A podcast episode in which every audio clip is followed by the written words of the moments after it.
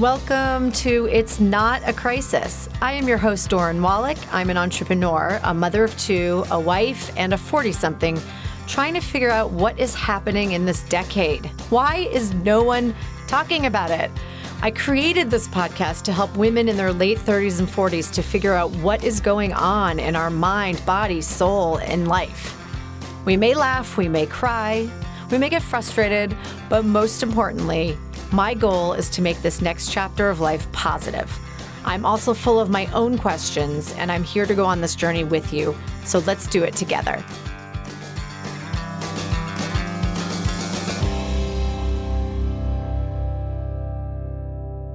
Hi, everyone. Welcome to episode 14 of It's Not a Crisis. I cannot believe that I have done 14 already. I love doing this podcast. I don't think I've ever loved doing anything as much as this. So I really hope I can continue to do this. First, I just want to ask you very kindly, and I know it's annoying. I don't like doing it either, but if you could please rate and review the podcast anywhere you listen to podcasts, because that helps to reach a greater amount of women that we can all help together. So I would really appreciate it. Even if you hate it, it would mean a lot to me. So, as I've mentioned before, I'm somewhat of a serial entrepreneur. If I listed all of the businesses I've had since I left college, we might be here all day. But in my 20s, I would get an idea and I would go with it immediately. And um, I, w- I was really disappointed if it wasn't an instant success. I was very impulsive. And they would do well, but then I would realize I didn't have the funds to continue it, or I didn't have the people that could work for me, or the, even the mindset to keep going. And as I got older, I got a little less impulsive and I spent more time sorting what exactly it was that I wanted to do. I still have a million ideas every day for business ideas, but I've learned that I can't implement them all and then there just won't be success if I'm doing too many things at once. In this current state of our world right now, I'm starting to reevaluate everything. I'm not sure about you. But one of the things is the time that I had put into my job and what I was taking out of it the time away from my family, and so many other things. I'm actually reevaluating my career as a fine jewelry designer. While I took classes and I had a mentor and I did as much research as possible, I definitely made a lot of mistakes along the way. And I don't think I realized how much of the industry is not who I am. For example, I absolutely dislike sales. I hate selling things. Yeah, right, you might say wrong industry. I don't like mingling in order to sell things. I don't like going to the trunk shows or the jewelry shows or small group sales. It all makes me really anxious. I am an artist. I prefer to be behind the scenes creating the art, just like being behind the microphone talking to you. It's definitely more of my comfort zone. Although I love people and I can talk to anyone, but there were just so many things about jewelry that felt very uncomfortable to me that it wasn't worth it for me to continue to do those things. So I'm still trying to figure it out. I'm working on that at the moment. I will be doing something to keep my foot in the industry. This was not a segue to sell jewelry, by the way, because again, I don't like doing that. But if you do like jewelry, my entire collection is 50% off through the holidays on doranwallach.com. See? How'd I do? But no pressure. Just take a look. If you like it and you want to tell friends and you want to buy someone a gift, there are some really, really good prices for fine jewelry. So, this brings me to today's guest. This is going to be a great show because I know that many of you are reevaluating your current job situations. You're probably getting inspired by the pandemic for a new business idea, or you just want to start a business after many years of staying at home with kids. And actually, that's a topic that I'm going to cover in a completely different podcast. So keep checking in for that one. So, today we're going to tackle five tips to getting your business idea started. And my guest today is not only a genius, but she is a female powerhouse, my daughter's best friend's mom, and has become my friend as well. As a partner in Two Cents Riot, Dawn Nadeau thrives in the messy area where ideas first spark.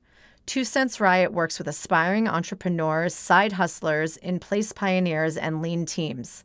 They provide company and product naming services, home business, and startup strategy and resume coaching to help founders and individuals move from ideation to execution. Dawn has extensive experience in new product development from inside the startup landscape and innovating within the structure of big corporations.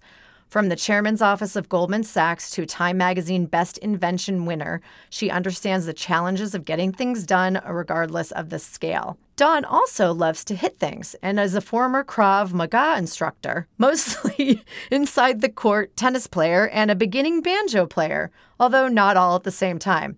I should also mention that she's hilarious and she's as real as can be. Dawn, welcome to the show. I am so happy to have you here. Thank you. I'm so excited. We were having drinks a few weeks ago while our mm-hmm. daughters mm-hmm. were at a party. And um, we started talking about this, and I said, "Oh my God, we have to make this a podcast. This is so amazing." I knew what you were doing, but like me, you're kind of always doing a bunch of different things, so I didn't, mm-hmm. I didn't know exactly. And when you told me about it, I just know that there are a lot of women who are going to find this so incredibly helpful. I think where I want to start with you is I'd love to know what inspired you to start Two Cents Riot with your partner, Elizabeth Chapin. It was really an evolution, and I have to thank the pandemic for that. We have been consulting together for a while since we closed our last startup, which was called Vonk, and we were part of an incubator at NYU. We closed that in 2018, and then just continued to do some consulting. But over the pandemic, we uh, realized that we consistently get asked to do some of the same things.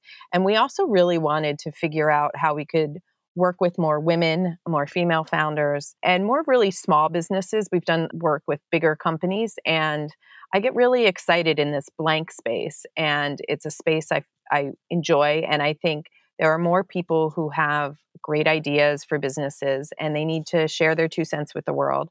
Um, that's where the name came from, Two Cents Riot. We are both really committed, particularly to women, but but you know the odd great men too, for more people to kind of do what they love and figure out how to create work that is meaningful, but that is on their own terms.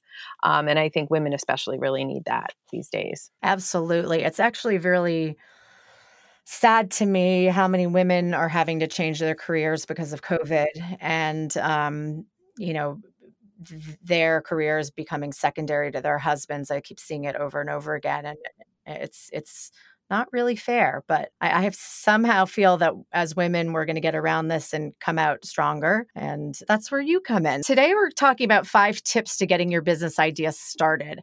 And I think this is so important because what you're doing is you're you're starting from you know wherever level somebody comes to you but you're starting with almost a psychological component to it that i think is really important. And if as a business owner myself looking back on when i started i wish i had something like this because i think it would have helped me to understand who i am before delving into something without having that idea. So i'd love to start with tip 1 which is know yourself I, have always thought, and I'm sure you feel this too as a serial entrepreneur, that starting a business is sort of the ultimate journey of self awareness and self discovery because you learn so much about yourself for the good and for the bad sometimes, but it's all information. It's sort of like becoming a mother. I mean, it's very much like becoming a mother. I have started two businesses solely by myself and been part of other startups, but the two I started myself felt like children and i felt very very personal about them and i learned a lot about it but i do think that the the big tip or in in know yourself is what is your why behind your motivation to start your own thing and and what do you want to share with the world and why do you want to do this? Because there's a lot of different reasons and it's not always about money um, although there's also opportunity for women, perceived opportunity to have a lot more control over their schedule. And it's true when you work for yourself, you definitely have more control over how you spend your time. But as a founder, I'm sure you yourself have experienced, it doesn't necessarily mean you have more time you actually sometimes no. end up working more but it's a little more on your own terms mm-hmm. and so I, I, think a lot of people think they're going to have a lot more time if they do their own thing and I, I do think that's a bit of a misconception. I, I have to side note that that my husband, my husband, you know, Ty um, is starting a, a business right now, and um, I was talking a little bit about what we're going to be talking about, and he's like, "Why didn't you tell me that I'd have less time. And I said, You know how many times I've told you that? I mean, have you not watched me over the past few years? It's so true because you're putting all your energy into this and you're thinking about it much like a newborn, and it requires a lot of time and care and feeding and support. So, understanding why you want to do your own thing is it the content of what you're working on that you're super excited and passionate about uh, is it the ability to have more control? Are you kind of being driven by compensation? And then also really know yourself what is your capacity your realistic capacity? How much time can you spend to this? What kind of money are you willing to put into it? What kind of support network do you have both professional and personal? And then this is another really big personal know yourself one what are your goals? Like what will success feel like to you? And coming up with a definition or a set of goals and a definition of success that is something that is realistic you know everybody would like to make millions of dollars and you know be like you know Sara Blakely the Spanx founder. I mean that woman is a genius. But we're not all going to get right there but maybe it will feel really successful to you if you see um, something you created on a on a shelf. Maybe you would feel really good if you could have a little bit of side income and have five or six clients for whatever service offering you're going to offer. Or maybe it's something you want to start small and grow over a period of time. Maybe you're trying to change behavior. We worked with one founder and her her goal was to really just reduce plastic bag use in her own community. She'd been a stay at home mom for years and had never really thought about herself as sort of an activist or founder or entrepreneur and just had no idea how do I go about impacting this one change in my community. And so we worked with her around that. But having a set of goals that are meaningful to you, I think is important and then a time frame that uh, is significant to you so that you can begin to plan. And the time frame can be huge. We've also worked with another founder who has a nine to five job and she's been creating a product for a pet company for a couple years and she has been working on it very slowly but she's really getting there. And where she is now is very different than where she was two years ago and she's given herself a nice long time horizon because it is a true side hustle. It's something she has to do while she's supporting herself at her her 9 to 5 job. I think those are all sort of parts of the knowing yourself. I feel like as uh, we get older, success means something different. Mm-hmm. You know, I think that when I was younger, it was about making money. Yeah. And by the way, even oh, seven years ago with my business, it was like, I want to win awards. I want to be in a great retailer. I want to be in Vogue. And I achieved all of those things. And, and while I'm proud of those things, I still don't know if that's what I was looking for success wise. Mm-hmm. Uh, so it's interesting. And, and, I don't think it was financially either, but I feel with every few years we change. And, and I think that I talk about this all the time with women our age. You know, what does success feel like to you? So I think that's such an important question. It is. And it's also, you shouldn't feel bad. Eh, and this is again uh, back to that really knowing yourself. If you want to be featured in a magazine, you want to be part of the Inc. 500, or you want to have somebody write a profile and you want to see your picture in the pages of a magazine, or you want to be on TV, that is a perfectly fabulous and wonderful goal. And my suggestion would be to acknowledge that to yourself so that you can backtrack from what that is. Because sometimes I think women are uh, afraid to sort of even admit to themselves some of the secret desires of their ego. Because you've already achieved those things for you, Doran, it's easier to say, I realized once I got them that maybe I wanted something different.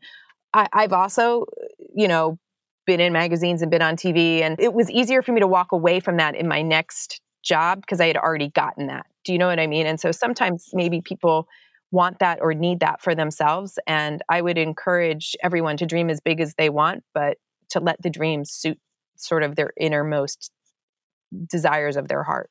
Absolutely. And I and I also didn't mean that I'm not grateful for for having all of those yeah. things. I oh, really, no, I know. I, I really am. The other thing I was thinking that there was one one goal I had that I have not achieved is is red carpet. Uh.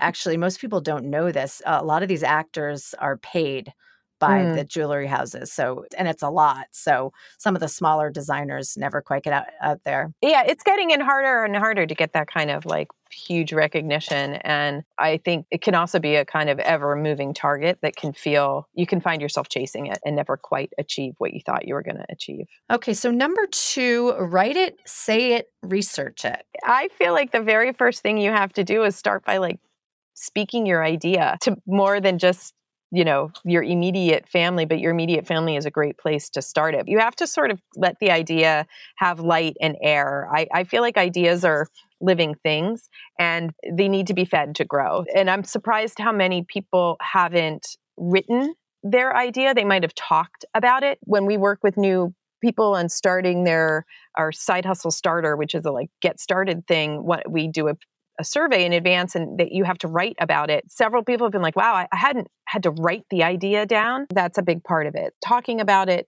writing it, and then researching it. So you really want to be a consumer of your business before your business exists. So you want to be in the spaces where it might be, whether it's shopping in those stores or online in the communities where you might find it. Be familiar with the space that you're that you will be playing in and be your best first customer and then also do research and try and understand uh, the big levers of the business. Is it a product business or a consumer business? How much cash might it require upfront and begin to sketch it out?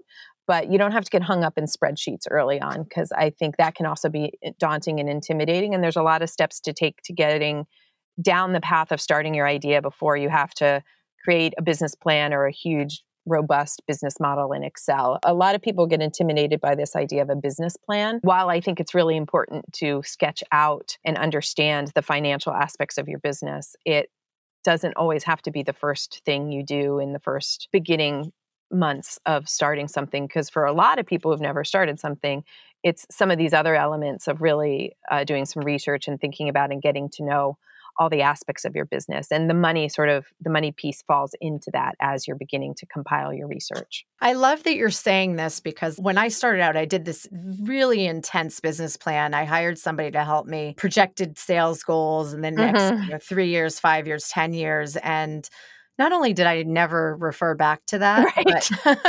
because it was almost overwhelming. It was there was so much information, but I definitely didn't meet those goals. So yeah, uh, it, it just like one more thing to make you feel like you're not doing it right. So I, I'm I'm so happy to hear you say that that's not necessarily what you need to do. I, I never realized that. Business plans are great if you're trying to raise money from. You you will need a business plan if you need to raise money from an angel investor or obviously a VC or um, even friends and family, where you're going to ask other people for money outside of a crowdsourcing uh, mechanism. But beyond that, the business plan then is a tool for you as the founder to help you guide your business and assess risk and understand all the elements of it. And I don't think it has to be super elaborate. And I think you can get to those answers in a very different way. And I, I just think business plans are a tricky animal that people get really hung up with because they think they're supposed to do it. And I'm sort of like, eh, maybe, maybe not. yeah, well, that's good. It's a different way to approach it. I like that. Number three is define it. What type of business is it? What does that mean? Yeah, I think there's so many kinds of businesses, right? And in writing and researching your idea, you know, writing about it to friends and people when you're start first starting out, you will intuitively know obviously is it a product business? Is it a service business? Is it something you're going to sell direct to consumers? Are you going to try and sell it in retail? Are you selling it online? Are you providing what we would call B2B services where you're selling directly to other businesses? Are you going to be sitting behind another service provider and, and providing services to them. So, really understanding what kind of business it is. And then eh, this is back to what you were saying. You've mentioned before, Doran, about not loving to do trunk shows and selling. So, matching the type of business to your interests and talents, how you want to interact with the business, right? Because you need to know yourself and what you like to do, what you're best at and where are you going to be most likely to put most of your time and energy that's going to help tailor a business to suit you. So, for example, if you want to create a product, you have an idea for a product, but you really don't want to be on social media, that might require you to think a little bit more about how you're going to sell that product because like it or not right now social media instagram and facebook and you know, even TikTok are, are ways that people are selling products to get direct to a targeted customer. That doesn't mean that's the only way you can sell a product. And if you know you have no interest in spending time building a following in a brand, th- that's fine. Then you can put that to the side and say, well, what type of business might I create that doesn't require me to do that? And an example would be if you were going to, if you had an idea for a product, you might want to partner with an existing brand and say, look, I have this great idea for a product. It really suits your brand. I will deliver it to you. You can co brand it. It would be white label. And that would be a way for you to see your product out in the world. But you don't necessarily have to have all the energy and time of developing an Instagram following because that's not everybody's cup of tea. And that's fine. So I think it's important to know what you're best at and what you want to do and that also gets back to you know knowing yourself. What's your capacity? How much time do you have? What are your resources? Product companies also require upfront cash. I know very few product companies that don't require an outlay initially of cash to either create a prototype or molds or something and so if you don't have that kind of cash and you don't want to fundraise then maybe there's another avenue to explore to do something that's similar or related to your initial idea. And if somebody comes to you and they're not exactly sure how to get this product out or mm-hmm. if they want to go wholesale or you know whatever they want to do, is that part of what you do to help them to hone in on that somehow? Yeah, definitely. I think I really like to one obviously always start with the idea. What is it that what's the spark the what that somebody wants to share with the world? What's their two cents? And then figuring out what gets them really excited and then matching the idea to sort of the founder really and helping them nuance the idea out so that it has the shape and structure that feels doable to them. Because there's really no point having an idea or a business that doesn't suit you as the founder. And I think that's a shame. We've also worked with people who we start down the path of their idea. They have an idea for something, a business, and we start sketching it out and asking all the questions and digging into it and really getting into the where are you going to find your customers? How are you going to market to them? And the idea shifts or changes, or they've decided, you know what, I actually don't want to do that. What I really want to do is write a blog on this subject, or I'm going to write a book. And sometimes people take left turns. But the good thing about that is, the pain of not knowing is a very real pain. So if you always walk around like, I had this great idea, I could have been a bajillionaire, it'll sort of like sit there on your on your shoulder and and bother you. And I I fully believe that if you sort of walk down the path a little bit, the path may veer and take a turn. And you get to take that turn as long as you're on the path. But if you never get on the path, you're never going to get the opportunity to kind of choose left or right. I'm sure in your many founding experiences, you yourself have made choices, right? You'll make a choice. You'll say, I'm going to do this, not that. And all of a sudden, that opens up another door to another avenue or opportunity that you wouldn't have gotten if you had gone right instead of left. Well, I've also had a lot of ideas that I've seen other people do. Yeah. And I've got, and, and then have been super successful. And I'm like, ah, it kills I, me. Kills me. But at the same time, that person probably had more money behind them to do it, or mm-hmm. they had, you know, they had the right connections at that time to do it that I probably didn't have. But I've just had so many ideas. And when I see it happening, I'm like, no, that was my idea.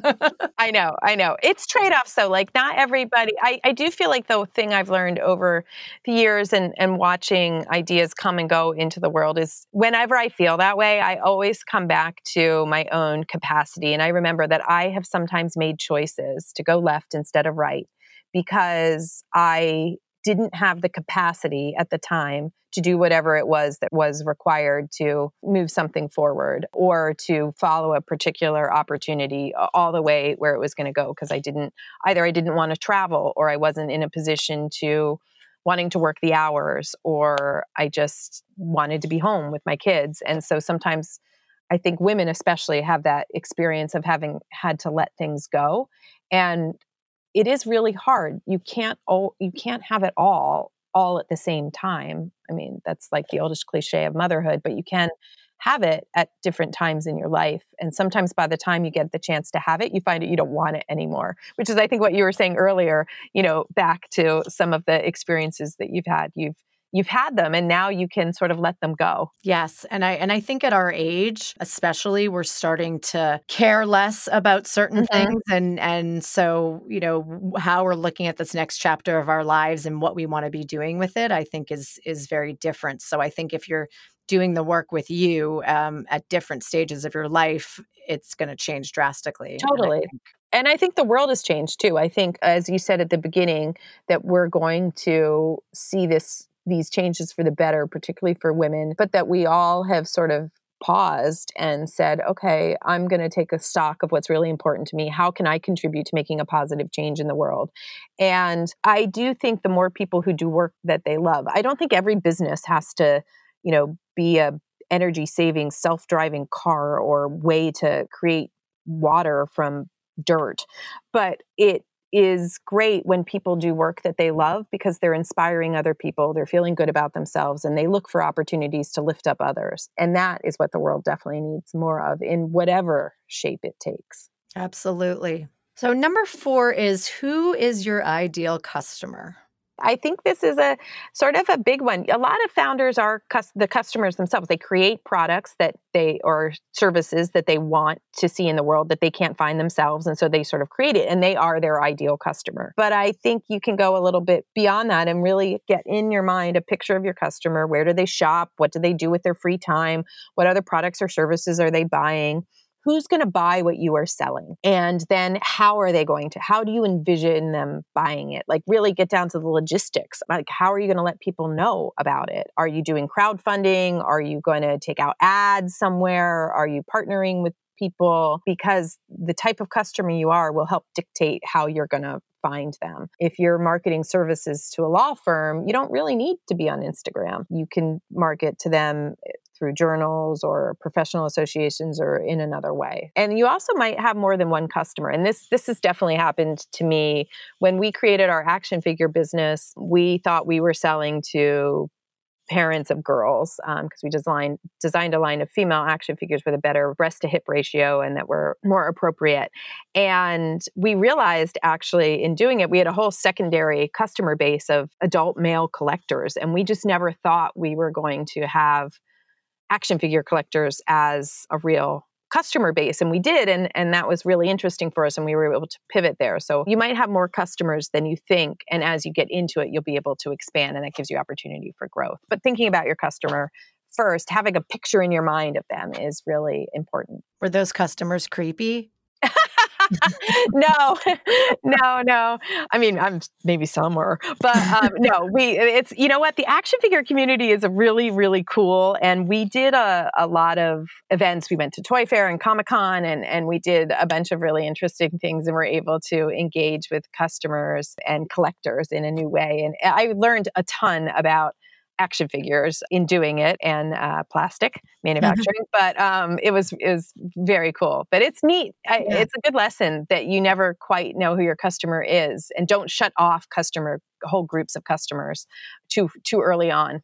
Well, I want to use an example of this because I think when I started out, I had the idea who my customer was, mm-hmm. and over time and from experience of trunk shows or doing jewelry shows and talking to retailers or just talking to friends and consumers, I realized that my customer wasn't, she wasn't the customer that wanted what everybody was wearing and what was trendy mm, and what was mm-hmm. happening. And, you know, she, she wanted to be the one that found a designer that people didn't know about and found mm-hmm. a piece of jewelry that was, um, you know, modern but still classic. And it's actually a lot harder to sell to that customer because mm-hmm. it's narrow. It's much easier. It would be a lot easier for me to design trendy jewelry mm-hmm. and distribute it all over than it is to come up with, you know, somewhat unique ideas that there's only a certain customer base that's really looking for that. And that was a challenge and something I didn't expect to happen. I, I, I found those people,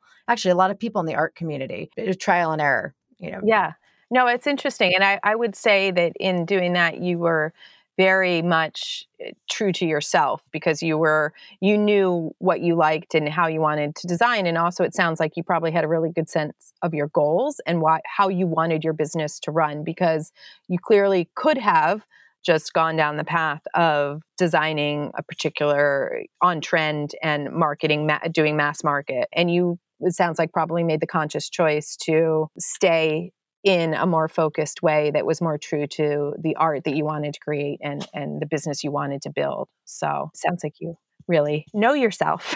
well, I, I wouldn't do. I wouldn't go that far.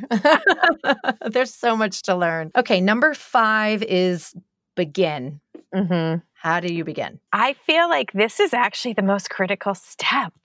You gotta like just start and you start like, like jumping in a pool of cold water. Hundred percent. Right. No step is too small. So I'm a big, big fan of micro steps. When I was at Fast Company magazine, one of our columnists was a guy named David Allen, who has a book called Getting Things Done, and he would write for us and we got to know him quite well and I spent a lot of time with him over the years. Eh, but he is a big fan of micro steps and it's just breaking something down. If you set a goal for yourself and you're not getting it done, it's because the goal is too large. And so a step might be today I'm going to spend 15 minutes researching my idea. I'm going to put my idea into the Google search engine and see what pops up. Or today I am going to invite a friend for coffee and I'm going to say, Hey, I've had this idea about starting a business. I just, can I share it with you?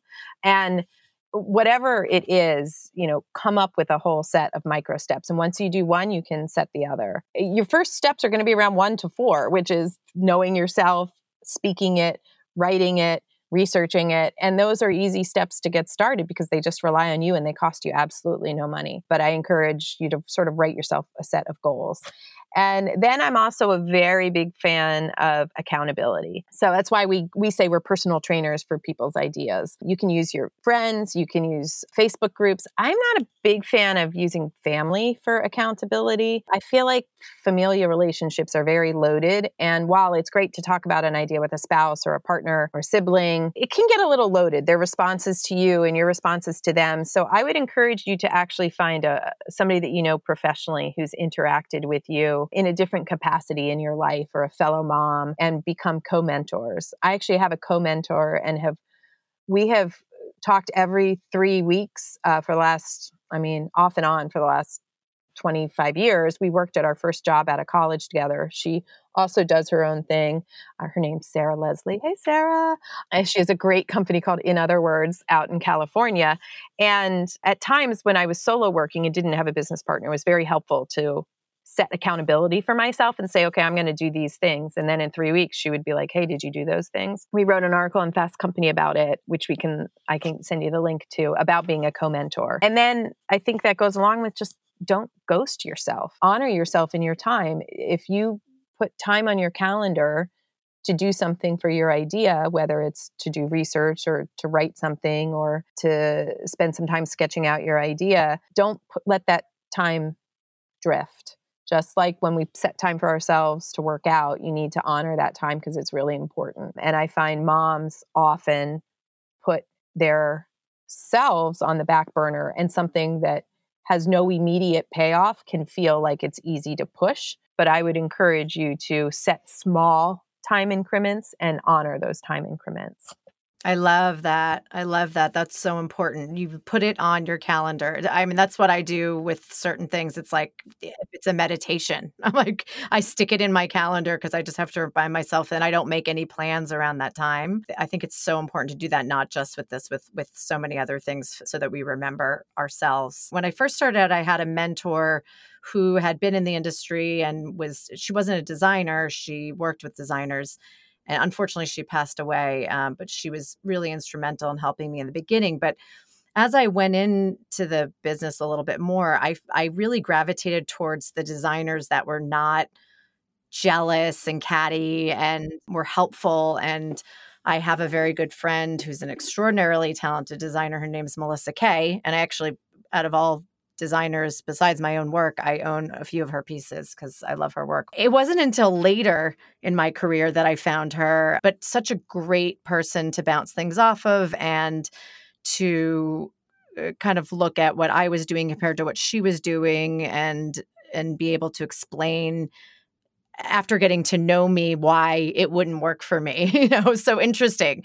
So it was, it was almost a, a, friendship but uh, it was a, it is a friendship but it was also helpful to have somebody who's doing exactly what you're doing without any sort of you know competition or jealousy or anything like that. I would also say uh, you know to to build on that if you don't have anyone in your current network or your community who is a founder or does exactly what you want just pick a friend and ask them to hold you accountable. Pick your best friend and say, Look, I really want to do this thing and I need to get started and I need you to just like have a call with me in two weeks and I'm going to do these five things and make sure I've done them. Because the first couple weeks and months of a new idea are the times when you're so likely to ghost yourself and let it go and not sort of push through because it's very uncomfortable in that empty space and you feel very vulnerable and you feel st- stupid because you're you don't know. I mean I have taught myself how to do so many things that I didn't know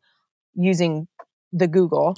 And you know like I didn't know when I first created a action figure I, I didn't know how to get a barcode. Like they were like the factory that hired was like, okay, send the barcode art. And I was like, huh? And they're like, you know, the barcode art. And I'm like, sure, I know the barcode art. Like Googling, I'm like, how do you get a barcode? Like, who knew? There's like one organization that gives barcodes and you have to pay for them. And, you know, so I had to learn all about barcodes. And that was like pretty far down the path, I was still learning. Also, I would find people on LinkedIn, like when I was trying to learn about plastics manufacturing and I knew absolutely nothing. I would ask people who seemed to be experts, professors in the field, if they would just talk to me for 15 minutes and let me ask a few questions. And that was incredibly helpful to learning the jargon and the the issues and some of the questions that might come up and people are willing to talk if you're respectful of their time and you're asking very focused questions. So there's a, a, lot out there and I think you can take advantage of the goodwill that people have because you can pay it pay it back and um, pay it forward when the opportunity comes to you. And I think that's the difference between starting a business when you're younger and when you're older. Because I mm-hmm. think that when I was younger, I was definitely a, little bit more entitled, thought I knew it all and was more stubborn. So like I would never go do that research. I did a little research, but I knew what I was doing, you know. Right. Whereas now we uh, realize young. we don't know much and, and we're not embarrassed to figure out to say we don't know what we're doing and we need help and we need to go to totally to find out how to do that. So it's funny when I, I, I think back and go, I cringe a little bit I know. Uh, I don't think I would go back to my 20s other than for my boobs for anything on the face of the planet. I have to agree with that. Yeah. Oh, there's, yeah, I agree. I should have taken a picture of them when I was 20, but that's a whole, other, or that's a whole nother podcast. Appreciated your boobs in your 20s. like, just appreciate everything. I know, I know, man. Youth is wasted on the, the young. elasticity of the skin. Yeah. Anyway, um, so I had a funny question for you. Do you ever get someone who comes to you and you're just like, no, like this, like I can't, I can't help you with this idea. I've gotten people that I think I can't help you with the idea. So I do think it's a personality question. I mean, yes, and some people have come to me with really stupid ideas. If the idea is stupid, but the person is reasonable, you can say, here's the reasons why I think there might be some challenges with, with what you're proposing. But it sounds like you really want to be, you're really committed to being a founder. Talk to me more about what you want to do and why you want to do it and what you're really good at. And sometimes we can find another idea that is just a, either a tweak on the existing one or, or a better fit for their skills and talents and what they have to offer the world.